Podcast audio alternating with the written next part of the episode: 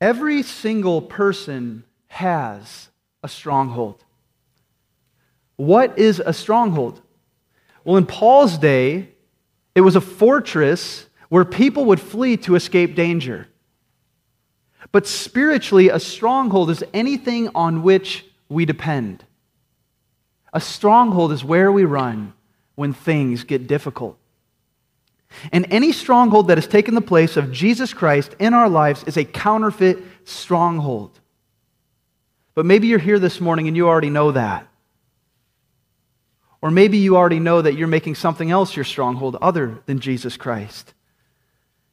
And maybe the fortress you're in has become more of a prison than a protection, and you want out, but you don't know how to get out. Well, I have good news this morning. The gospel can get you out. There's no stronghold in our lives that the gospel of Jesus Christ cannot destroy. And that's the take home message this morning. No stronghold can stand against the power of the gospel. No stronghold can stand against the power of the message that Jesus Christ, who died in our place, is alive. You know, when Jesus comes into your life, you have a greater power in you than what is in the world. You have a greater power than any stronghold that wants to take you prisoner. Isn't that good news?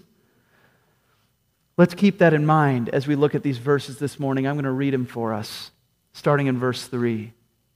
Paul says this For though we walk in the flesh, we are not waging war according to the flesh.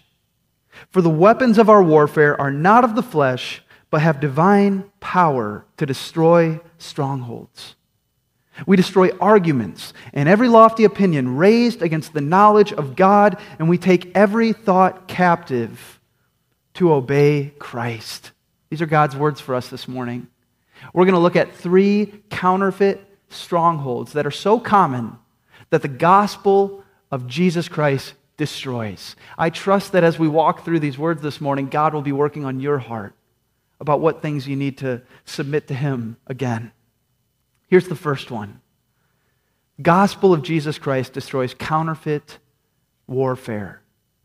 Counterfeit warfare. We are in a spiritual war. So let's talk about that. Let's talk about what counterfeit warfare is and what correct spiritual warfare is. Look at verse 3 again. Paul says, For though we walk in the flesh, we are not waging war according to the flesh. Here's what this verse means. For though we live as frail human beings, we are not fighting with frail human weapons. When Paul says here in the flesh, he's not talking about the sinful nature. He's talking about simply being human, subject to the laws and limitations of being human. You know, Jesus Christ was subject to the limitations of being human while he walked this earth. Jesus Christ got hungry, he got tired, he wept when Lazarus died. Jesus was a human being. You know, Paul lived as a frail human being, didn't he? When you listen to Paul talk about what it means to be in this flesh, I mean, he talked about it somewhat in a depressing way, I think. He said, We are like jars of clay, we are like earthly tents in which we groan. He said, The outer self is passing away. Listen, Christ knew that we are frail human beings. Paul knew that he was a frail human being. But here's the next thing he's saying He's saying we are not fighting with frail human weapons. He's saying I might be frail, but I don't fight with this. We don't fight the way the world fights. Listen, do you think that we can win the most decisive, eternally significant war with this? I don't know about you guys. Maybe you got a Ferrari. I feel like I've got an Oldsmobile these days. I'm not going to win any spiritual wars with this. Do you think that we can win the most decisive, eternally significant war with this? We've seen where that gets us, haven't we? It's okay to laugh. Do you think that Christ or that Paul thought they were going to win this war with this or with this? Of course not. Of course not. But we live in a world that exalts this and this. don't we? We exalt a heavy bench press, a high ACT score, a Harvard education. We exalt beauty and anti aging treatments. We exalt the human body, the human mind, the human achievement, human technology, the self made man and woman, the rugged individual. We exalt those things in our world. That's what our culture exalts. But listen, Christian, that's not how we fight. That's not how we fight in the church. If we fight that way, we will not win. We won't prevail fighting the way the world fights. So we've established that we're frail. We've established that we don't fight according to our frailty. How do we fight? How do we fight? Well, rather than just tell you with this, I'll tell you with this. And you'll see Ephesians chapter 6 up on the screen. This is the passage on how to correctly wage spiritual warfare. Let me just read it for us Ephesians 6 12 through 20. For we do not wrestle against flesh and blood, but against the rulers, against the authorities, against the cosmic powers over this present darkness, against the spiritual forces of evil in the heavenly places. Man, that doesn't sound like a, a light foe, does it? That means behind the human uh, authorities, behind the human institutions, there's something else going on. We're fighting powerful spiritual forces in the heavenly places. So, how can we hope to possibly win a battle against that? Well, let's see what the Bible says. Look at verse 13. Therefore, take up the whole armor of God, that you may be able to withstand in the evil day, and having done all, to stand firm. Stand therefore, having fastened on the belt of truth. We fight with truth. And having put on the breastplate of righteousness, we fight with righteousness. And as shoes for your feet, having put on the readiness given by the gospel of peace, we fight with the gospel. In all circumstances, take up the shield of faith. We fight with faith, with which you can extinguish all the flaming darts of the evil one. And take the helmet of salvation. We fight with salvation. And the sword of the Spirit, which is the Word of God. We fight with the Word of God. Praying at all times in the Spirit. We fight with unceasing prayer in the Spirit, in the Holy Spirit, with all prayer and supplication to that end, keep alert with all perseverance. We fight with perseverance, making supplication for all the saints, and also for me, that words may be given to me, in opening my mouth boldly to proclaim the mystery of the gospel. We fight by boldly proclaiming the mystery of the gospel. Paul says, For which I am an ambassador in chains. You know, he wasn't winning according to worldly standards, he was in chains. But he was declaring it boldly as he ought to speak. So, right here, we get 10 weapons. We get 10 spiritual weapons. We get truth, righteousness, the gospel, faith, salvation, the word of God, unceasing prayer, life in the Holy Spirit, perseverance, boldly proclaiming the gospel. And listen, compared to those spiritual weapons, human weapons are like little Nerf guns. These are God's weapons from God's storehouse to win God's wars. And even though the world doesn't take them seriously, I'm telling you right now, they have divine power to destroy strongholds in your life and in the lives around you. Listen, don't fight with Nerf guns, fight with God's weapons. Don't fight with counterfeit warfare, fight with real weapons. Fight with faith and truth and prayer and life in the Holy Spirit and perseverance and righteousness. The world doesn't know how to fight back against those things. That's why Jesus went off for full nights and prayed. That's why Jesus fasted. That's why Jesus lived a life of righteousness. Because the gospel of Jesus Christ destroys counterfeit warfare and replaces it with correct, divine, spiritual warfare. Here's the second one the gospel of Jesus Christ destroys counterfeit worship. Counterfeit worship. Now, in the church, we typically think of worship as just music. I'm not just talking about music. I'm talking about what Romans 12 says in verse 1 when it, when it says, Present your bodies as a living sacrifice, holy and acceptable to God, which is your spiritual worship, right?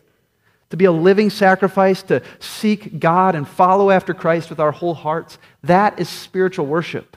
And anything short of that is counterfeit worship. Look at verse 4.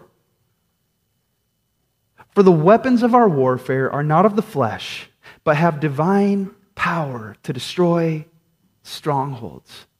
You know, we mentioned that in Paul's day, a stronghold was literally a fortress where people would flee from danger. And in the city of Corinth, uh, they actually had a stronghold like this, a fortress south of the city. So when Paul's talking about this, they would have known exactly uh, what he's talking about. And Paul uses this imagery to make the point that spiritually, a stronghold is anything on which you and I depend. A stronghold is where we run when things get difficult. And listen, we all got places we run when things get difficult. And as Christians, we are called to make God our refuge, our fortress, our shield, our stronghold, our trust. That's why the psalmist talks in that way so often. He says, Listen, when things get difficult, run into the arms of God. Don't run anywhere else. But as Christians, we have a tendency to make a lot of other things than God our strongholds. We have a tendency to make a lot of other dependencies than Christ our strongholds. And you know, these dependencies can be very different for all of us. That's something I've learned. Um, but I'll just walk through a couple common ones, okay? A common one can be alcohol, right? Every time I say alcohol up here, it's like everything gets so tense. Um, but we have a tendency to make something like alcohol a stronghold. In fact, I'll tell you guys, you know, because of my past experiences and my family history, I don't drink alcohol. And it's not because a beer or a glass of wine is wrong, okay? That's not wrong. We want to avoid legalism too. Drunkenness is wrong.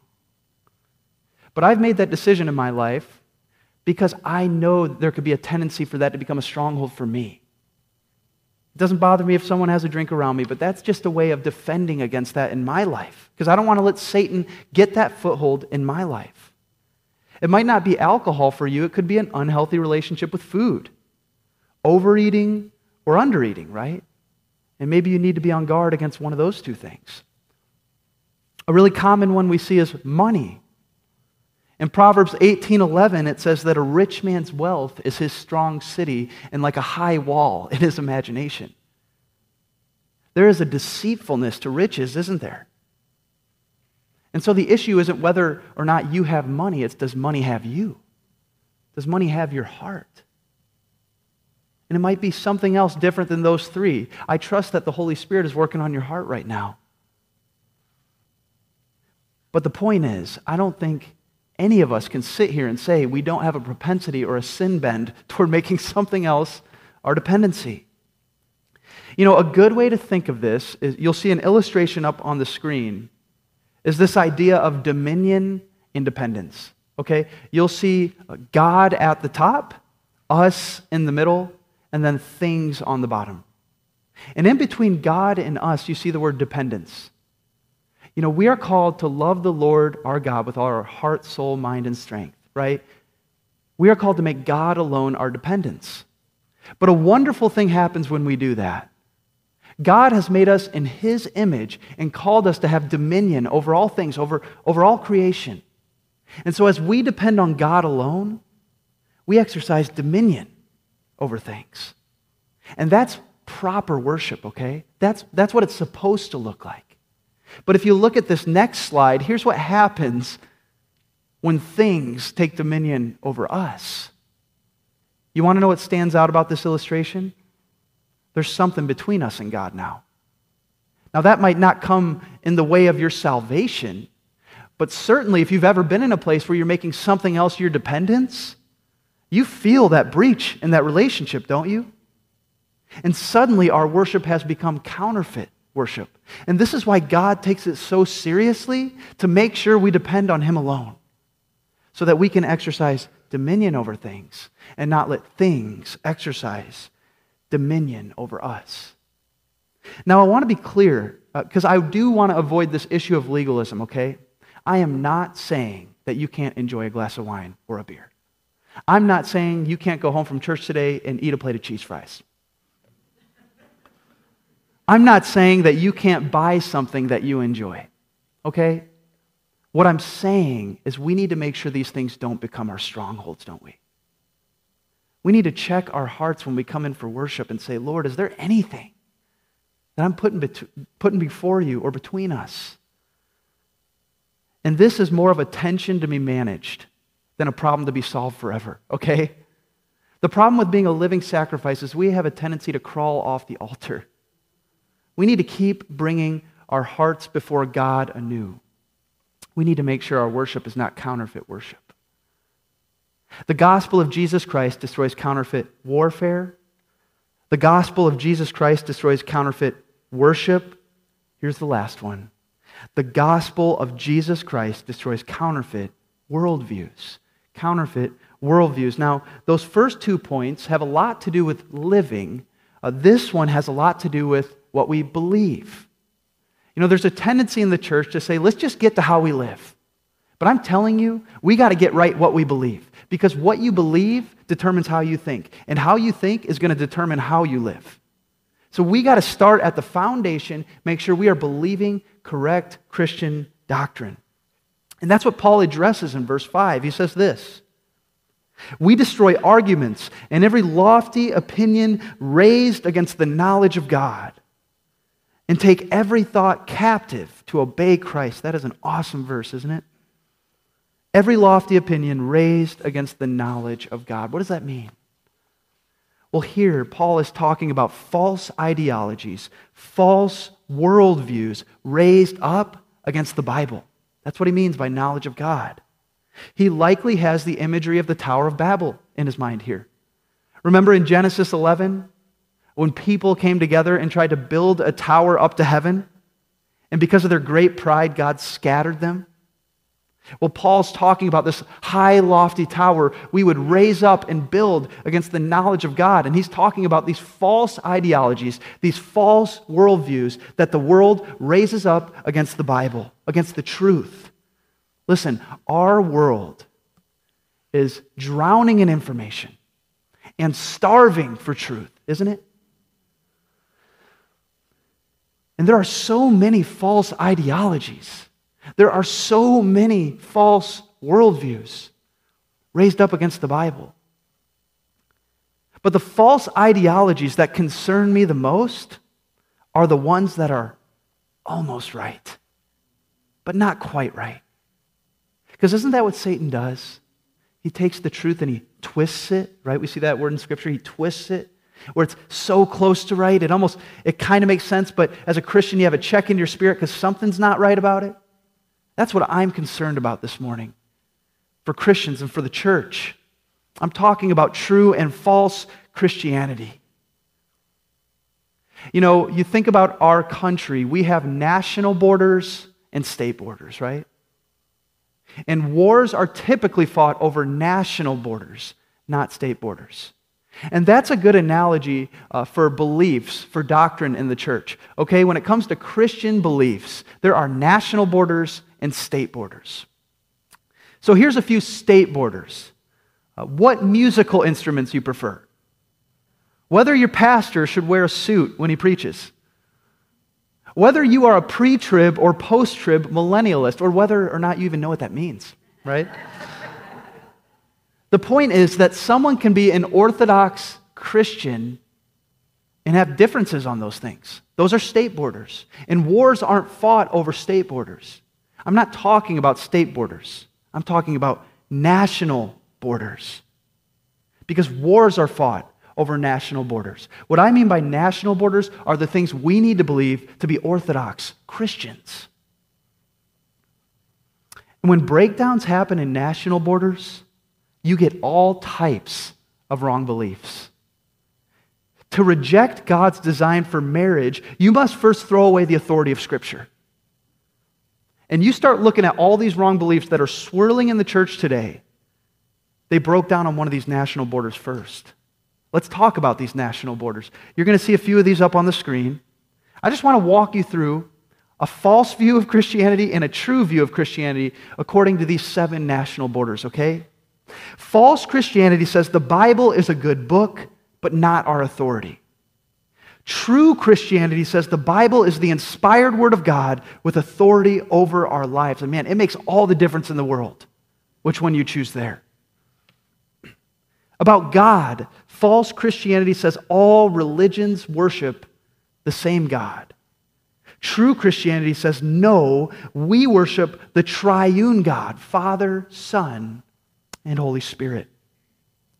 About man, false Christianity says that we are basically good. All we need is a little self improvement and self help. True Christianity says that all of us are sinners desperately in need of a Savior. False Christianity says that Jesus doesn't require lordship of our life, he just wants our little religion compartment. True Christianity says that Jesus Christ is both our Savior and Lord, and where we disagree with Him, He doesn't submit to us, we submit to Him. False Christianity says of salvation that there are many ways to heaven. True Christianity says that Jesus is the only way to heaven because he said that in John 14, 6. He said, I am the way and the truth and the life. No one comes to the Father except through me. False Christianity treats the church like a social club.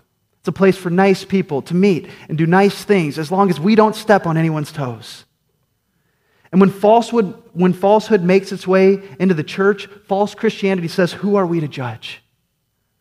forgetting that God has called the church to judge the church. True Christianity says that the church is the body of Christ, instituted by God, empowered by the Holy Spirit, and God calls us to discern the body and to judge those inside the church and to correct error.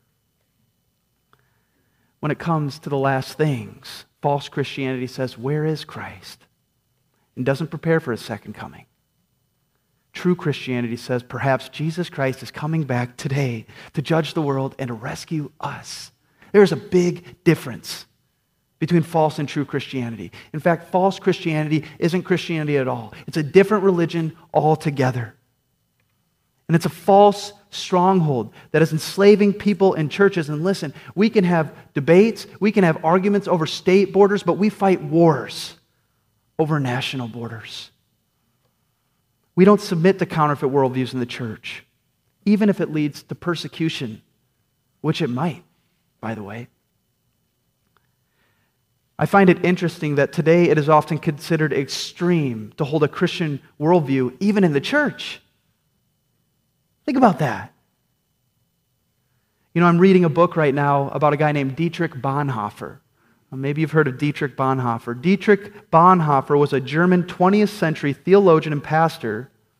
And in the early to mid 1930s, when things were really heating up and getting bad uh, in Germany, Dietrich Bonhoeffer was concerned about the church, the German church. Because the German church was being seduced by Adolf Hitler and the Nazis. And what Dietrich Bonhoeffer did early on was he started standing up to the church that he loved, even to his friends, even to pastors. And you know what? When you read his book, he was often alone. You know, even other pastors, even other theologians thought he was crazy. They thought he was being too dogmatic, too extreme. He even wrestled with was he being too rigid, too extreme? But in the end, when you look back on that period of history, Dietrich Bonhoeffer was right, wasn't he? As I read that book, I can't help but think we need more Dietrich Bonhoeffers today, don't we?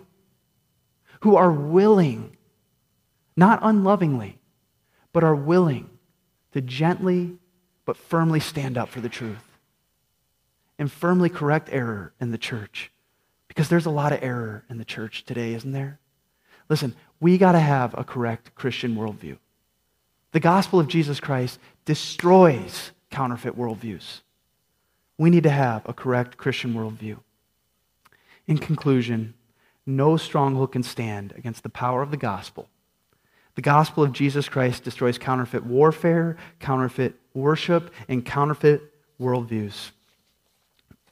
You know, we've talked a lot about false, counterfeit strongholds. What is our stronghold? Well, I mentioned that it is the gospel.